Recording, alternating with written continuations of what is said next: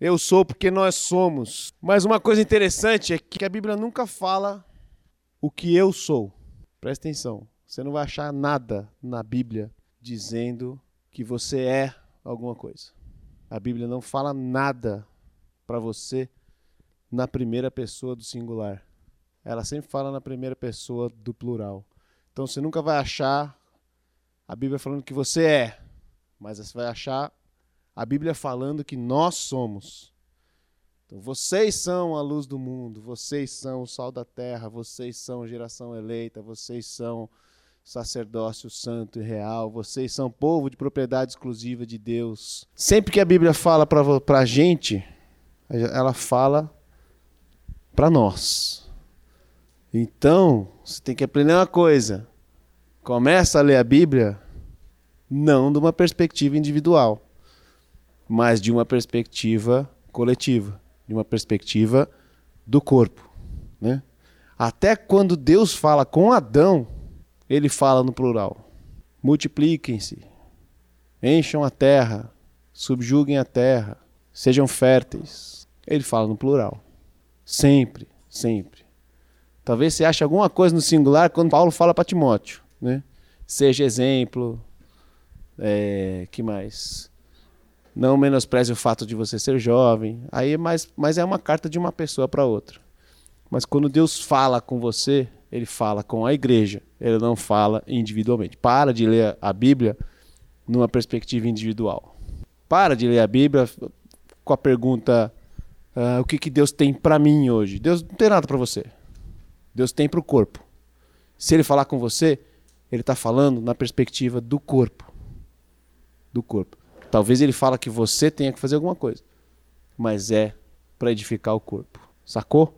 Vamos lá, abre a sua Bíblia em Gênesis 4, de 1 a 5. Habitou o homem com ela, sua mulher.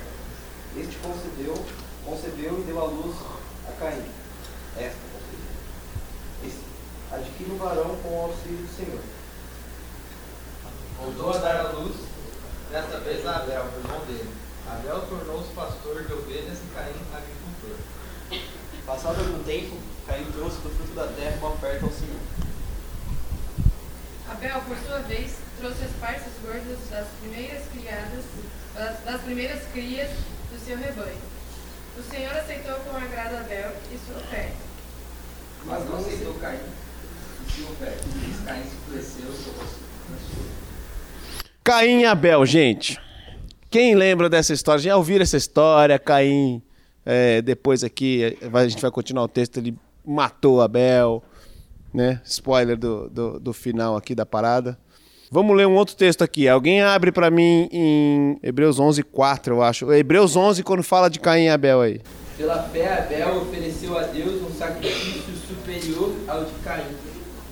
Pela fé, ele foi reconhecido como justo quando Deus aprovou as suas ofertas embora esteja morto, por meio da fé ainda fala. Muito bem, muito bem. Então Abel ofereceu um sacrifício superior ao de Caim? É o que a Bíblia está falando? Não. Abel ofereceu um sacrifício superior ao de Caim pela fé, certo? Pela fé ele foi reconhecido como justo quando Deus aprovou suas ofertas. Na mensagem, no, no texto da mensagem, fala assim: eu vou ler para vocês, ó. Por um ato de fé, Abel representou a Deus um, Adel, apresentou a Deus um sacrifício melhor do que Caim. Foi aquilo em que ele acreditava, não o que ele trouxe que fez diferença. Pelo que Deus observou, pôde aprová-lo e considerá-lo justo. Após todos esses séculos, aquela fé continua a chamar a nossa atenção. Por bom tempo da minha vida, eu pensei que o problema estava na oferta dos dois. Mas não foi a oferta. Não foi porque um ofereceu o fruto da terra e o outro ofereceu a sua primeira produção pecuária. Mas se você ler atento, você percebe que Deus aceitou Abel e sua oferta. E não aceitou Caim e a sua oferta. E Caim ficou irado com isso. O problema aqui nunca foi a oferta. O problema aqui foi o coração a motivação de Caim. Os dois estavam ofertando a Deus. E o que a gente precisa prestar atenção aqui é na diferença de espírito dos dois. A Bíblia está cheia de momentos em que fala que Deus não é um Deus de olhar comportamento. Deus é um Deus de olhar o coração, de olhar a motivação.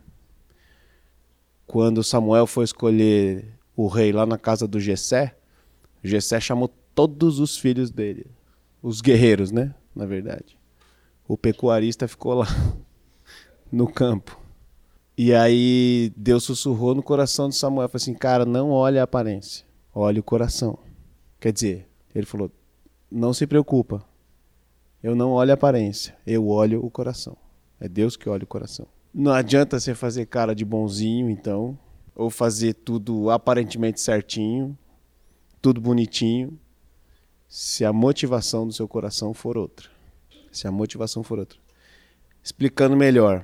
Uh, o primeiro ato de adoração, né? Quem falou aí de, de os dois ofertaram, né? É engraçado que a Bíblia, a mesma crise do Tiago, né? Do, do, do, timing da Bíblia, a Bíblia aqui é o primeiro culto, né? O primeiro, a, primeiro ato de adoração que existe na Bíblia. Nem quando tava Adão e Eva lá, tinham o Adão e Eva adoravam a Deus quando não tinham o pecado instaurado, né? Fazendo serviço para Deus. Aqui não, cara. Aqui eles pararam para ofertar alguma coisa para Deus. Né? É, é, os caras foram oferecer alguma coisa para Deus e ambas as ofertas expressavam gratidão. E deu uma confusão. O primeiro culto da história teve um assassinato. Né? Por que, que deu confusão? Por causa da motivação de Caim. O cara não estava lá para adorar a Deus. Ele estava lá para ver se ele tirava algo de Deus. Deus observou o coração dele. Quando a gente lê Hebreus que fala que pela fé Abel ofereceu a Deus um sacrifício superior a Caim, ao contrário, você pode entender assim que sem fé genuína, ninguém pode agradar a Deus. E foi isso que aconteceu com Caim. Deus não se agradou, porque ele já olhava o coração dele. Abel se aproximou de Deus com a atitude certa no coração. E pela fé, que é a única maneira que homens pecadores conseguem se aproximar de Deus, Deus se agradou da oferta dele. Lê o próximo versículo aí, alguém, o versículo 6, de Gênesis 4, 6. O Senhor disse a Caim: Por que você está furioso? Porque se, transformou o seu rosto. Se você fizer o bem, não será Se você fizer o bem, não será aceito, mas se, se o fizer, saiba que o pecado o ameaça a porta ele deseja conquistá-lo, mas você deve dominá-lo. Muito bem. Cara, Deus ainda depois de não acertar a oferta de Caim, Deus ainda aconselha Caim. Por que, que você está furioso? Por que, que você mudou o seu rosto? O, a, a Bíblia diz que o Deus dessa era, o Deus dessa era de hoje, cegou o entendimento dos descrentes. O versículo é: O Deus dessa era cegou o entendimento dos descrentes para que não vejam a luz do evangelho a glória de Cristo, que é a imagem de Deus. 2 Coríntios 4, 4. Deus aconselhou Caim. Caim prestou atenção no que Deus estava falando? Não, porque já estava já cego. Já estava cego. Os nossos interesses muitas vezes cegam o que Deus está querendo aconselhar para a gente. E ainda Deus falou: Meu, se você continuar assim, cara, o pecado vai te pegar. É interessante aqui que é, ficar furioso e transformar o rosto Deus não considerou como pecado, mas ele falou assim: cara, o pecado está à porta. O pecado está à porta. É coisa que a gente precisa prestar atenção. É assim, Caim, o que você está sentindo vai te dominar. E a ira que está dentro de você, por causa desse sentimento mal resolvido que você está comigo, vai fazer você pecar contra mim e contra o seu irmão. E a partir daí a coisa só vai piorando. E aí a gente começa a ver o primeiro relato na Bíblia onde acabou a paz, né? A briga de irmãos. Acabou com a, as piores guerras do mundo, da história do mundo, foi por conta de alguém que queria muito alguma coisa. Acabou com a paz. As maiores perseguições, maiores violências foram por conta de alguns caras que estavam com a motivação errada. E com a gente? Com a gente não é muito diferente, não. Porque muitas vezes a gente quer alguma coisa e quando a gente não consegue, a gente fica bravo, né? A gente vira a cara para as pessoas, a gente se entorta todo, rompe a amizade, sai do grupo, né? Bloqueia no WhatsApp, bloqueia no Instagram. Tudo isso por quê? Porque a gente quer o nosso bem-estar. Porque a gente quer se dar bem sempre. Porque na verdade eu quero o que é meu. E se eu oferto alguma coisa para alguém é para receber alguma coisa em troca. Já parou para pensar nisso? Você está sempre oferecendo coisas para os outros. Um sorriso, um abraço, uma contribuição, uma resposta no WhatsApp, né? Um likezinho no Instagram. Mas qual é a motivação que você está ofertando as coisas que você está ofertando? É para receber alguma coisa em troca? Qual a sua motivação para oferecer alguma coisa para Deus? Qual a sua motivação para oferecer alguma coisa para os outros? Qual a sua motivação para ser crente? É para buscar a paz? Paz é tranquilidade, gente? Paz é comportamentos bons? Ou, sei lá, ausência de conflito? Ou ter paz, aquela paz que Cristo fala, que é a paz que eu vos dou?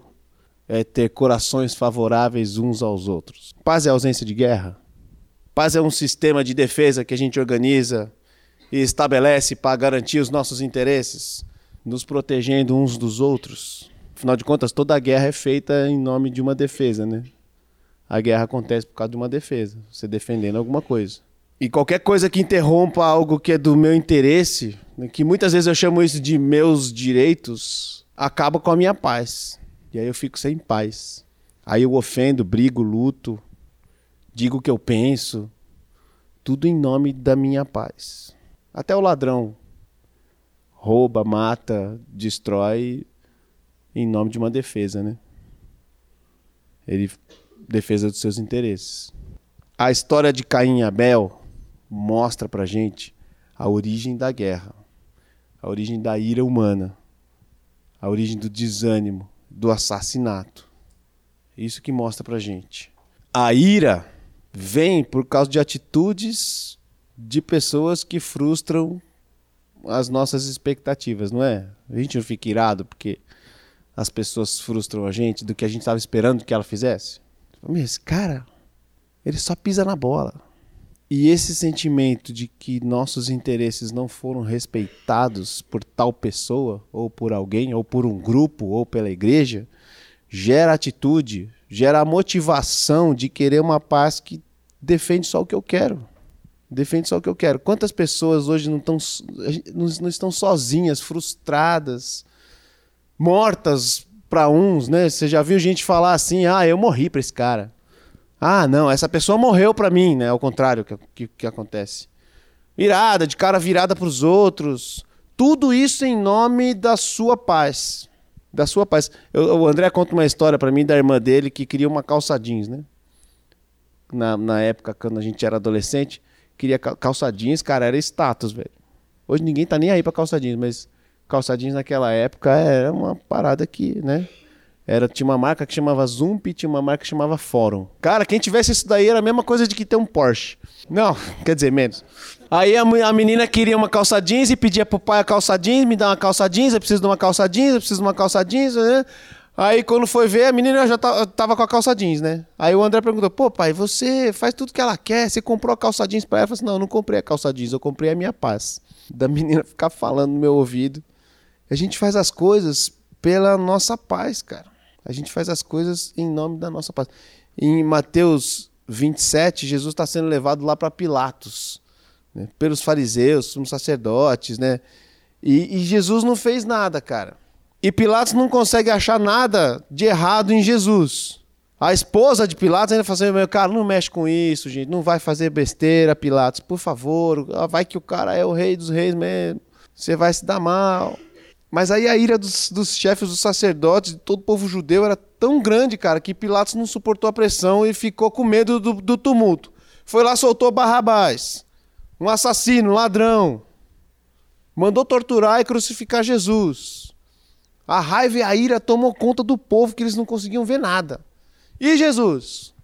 Jesus ficou lá paradinho, em silêncio. Jesus ficou lá sem exigir seus direitos. E era direitos de um Deus, né? Não era direitos de um ser humano qualquer.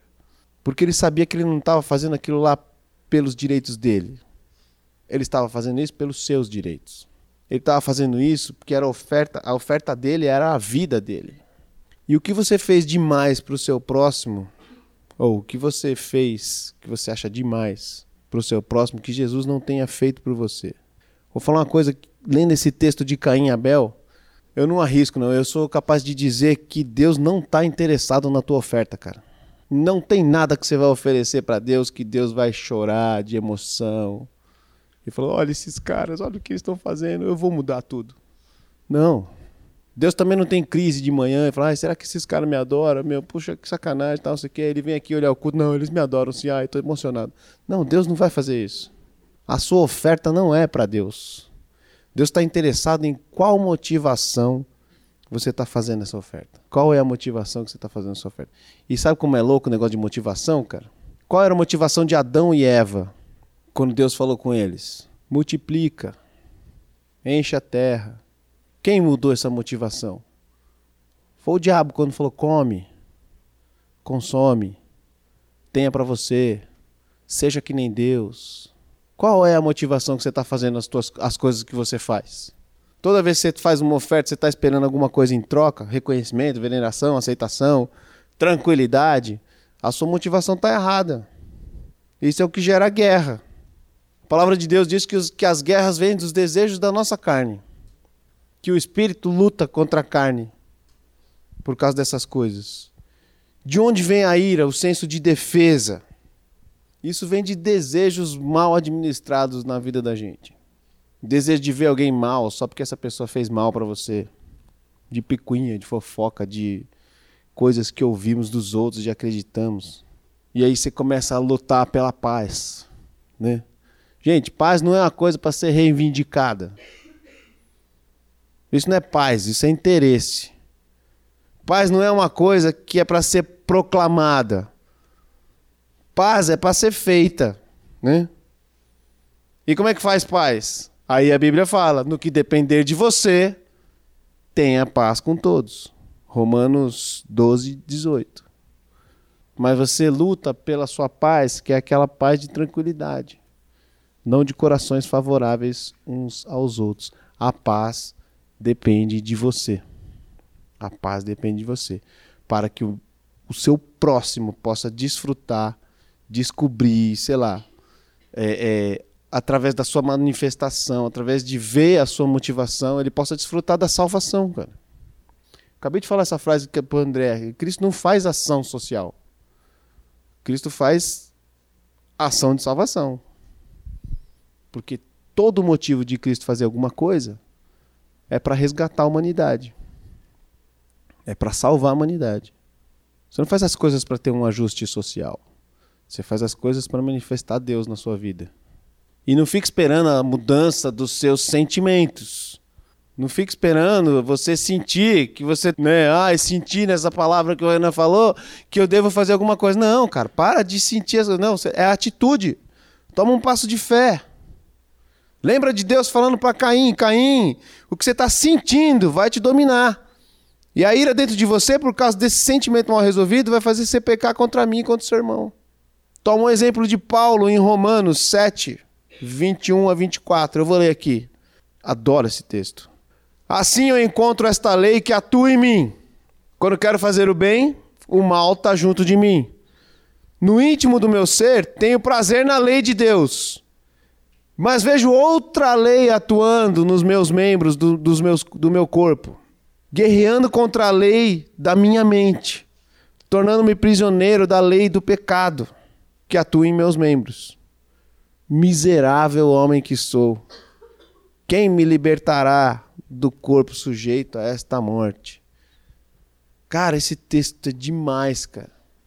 Miserável homem que sou, Existe uma lei que determina as coisas que eu sinto, os meus sentimentos. E tem outra lei que determina a minha disposição e o meu compromisso espiritual. Tem uma luta sendo travada dentro de mim. Quem me livrará do corpo dessa morte? A espiritualidade de Paulo não dependia de coisas favoráveis a ele. Estava discutindo isso ontem, cara, que esses adesivos de tudo posso. Não sei se você tem esse adesivo no seu carro. Se, se você tem, tira tudo posso naquele que me fortalece, né? E aí você acha que você pode tudo, né? Mas, cara, o contexto desse versículo é outro, cara. Contexto desse versículo é Paulo, é Paulo falando, cara, já aprendi o segredo para viver. Eu estou contente em qualquer circunstância. Seja quando eu como bem, seja quando eu tô com fome, eu aprendi. Eu louvo ao Senhor. Tudo posso naquele que me fortalece. Entendeu? Se as coisas não estão bem para mim, ou se as coisas estão bem para mim, eu estou fazendo tudo que eu quero, beleza. Eu fico com Cristo, eu vou na igreja e tal. Mas se alguém pisa na minha janta, aí eu não quero, não venho mais. Eu viro a cara, eu, eu mudo de rosto eu fico enfurecido. Aí você começa a reclamar. Ah, a igreja tá fraca. Ah, não tem mais vontade de ir. O relacionamento com Deus e com a igreja, para Paulo, não dependia dessas coisas. Dependia só de uma coisa: dependia que Deus é o Senhor. E que ele queria a todo custo cumprir a vontade de Deus na vida dele. Assim existe uma luta dentro da gente. Muitas vezes a gente é que nem o Caim. E não pensa que Deus. Né, a gente às vezes lê a Bíblia do Novo Testamento acha que Deus é um Deus irado, né, cara? Né, os cara, é, todo mundo que encontrou com Deus no, Novo, no Velho Testamento achou que ia morrer, né? E a gente fica nessa, mas não fica pensando que Deus, ah, ah, Belzinho, que oferta bonitinha, nossa, me dá aqui essas ovelhinhas mortas que eu vou comer, essa, essa produção agropecuária aqui, né? E olhou para Caim, Ai, Caim, que nojo dessas frutas, para com isso, sai daqui, nós só. Não, cara, não foi desse jeito. Deus aceitou a oferta de, de Abel e não aceitou Caim e a sua oferta. Não quer dizer que Deus está. Tanto que Deus ainda vai lá e tenta corrigir Caim. Por que, que você ficou assim, cara? Não, vem cá, não é assim, cara. Só não aceitei você porque você está com o coração errado, motivação errada. Livra desse sentimento que vai te escravizar, cara. É só isso, mano. Tá tudo certo entre eu e você. Só tô te falando isso. Esse negócio tá, tá errado. Vai, corrige isso. Não confia nos seus sentimentos. Lute contra as suas emoções. Vai curar suas raízes de amargura. Cuidado com os nossos sentimentos, gente. Falando de idolatria, muitas vezes ele vai tomar o lugar de Jesus na sua vida. E esse nosso sentimento sempre vai buscar uma condição que a gente acha que é melhor pra gente. A reflexão tá aí, gente. A pergunta que é, eu queria fazer para vocês é: o que, que você está oferecendo para Deus? Eu perguntei antes aqui, qual é a sua motivação para ser crente? É para frutificar, para multiplicar? Ou você está vindo aqui para consumir, para tentar ser, para comer? Ofertando algo para receber alguma coisa em troca? na exigência de que Deus cuide do seu bem-estar? Ou você está aqui por pura e simples adoração? Para que os propósitos de Deus para a humanidade possam se cumprir em você, através de você, por você. Para que Deus te use como uma ferramenta para Ele, né? para as coisas dele. A gente não aceita Jesus pura e simplesmente para ir para o céu. Deus não criou esse sistema aí.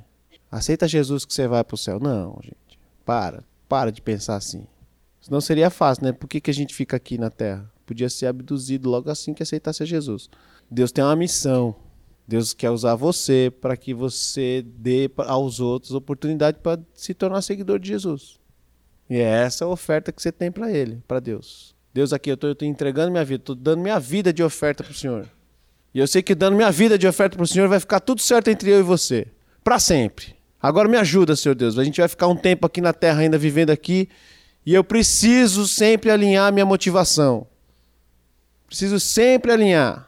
Preciso parar de querer ficar transformando pedra em pão. Preciso parar de querer ser. É, é, de querer oferecer as coisas para o Senhor para ter outras. Que eu quero, que vai me fazer bem. Que eu vou comprar minha paz. E me ajuda a entender o que o Senhor tem para mim. Porque é isso que vai dar sentido na tua vida, cara. Senão sua vida vai perder todo sentido. Você aceita Jesus no seu coração, entrega a sua vida para Jesus, para que a sua vida tenha sentido. Porque sem Jesus não tem sentido nenhum a vida. Agora, você entrega a vida para Jesus e continua sem sentido, tem alguma coisa errada. Tem muita coisa errada.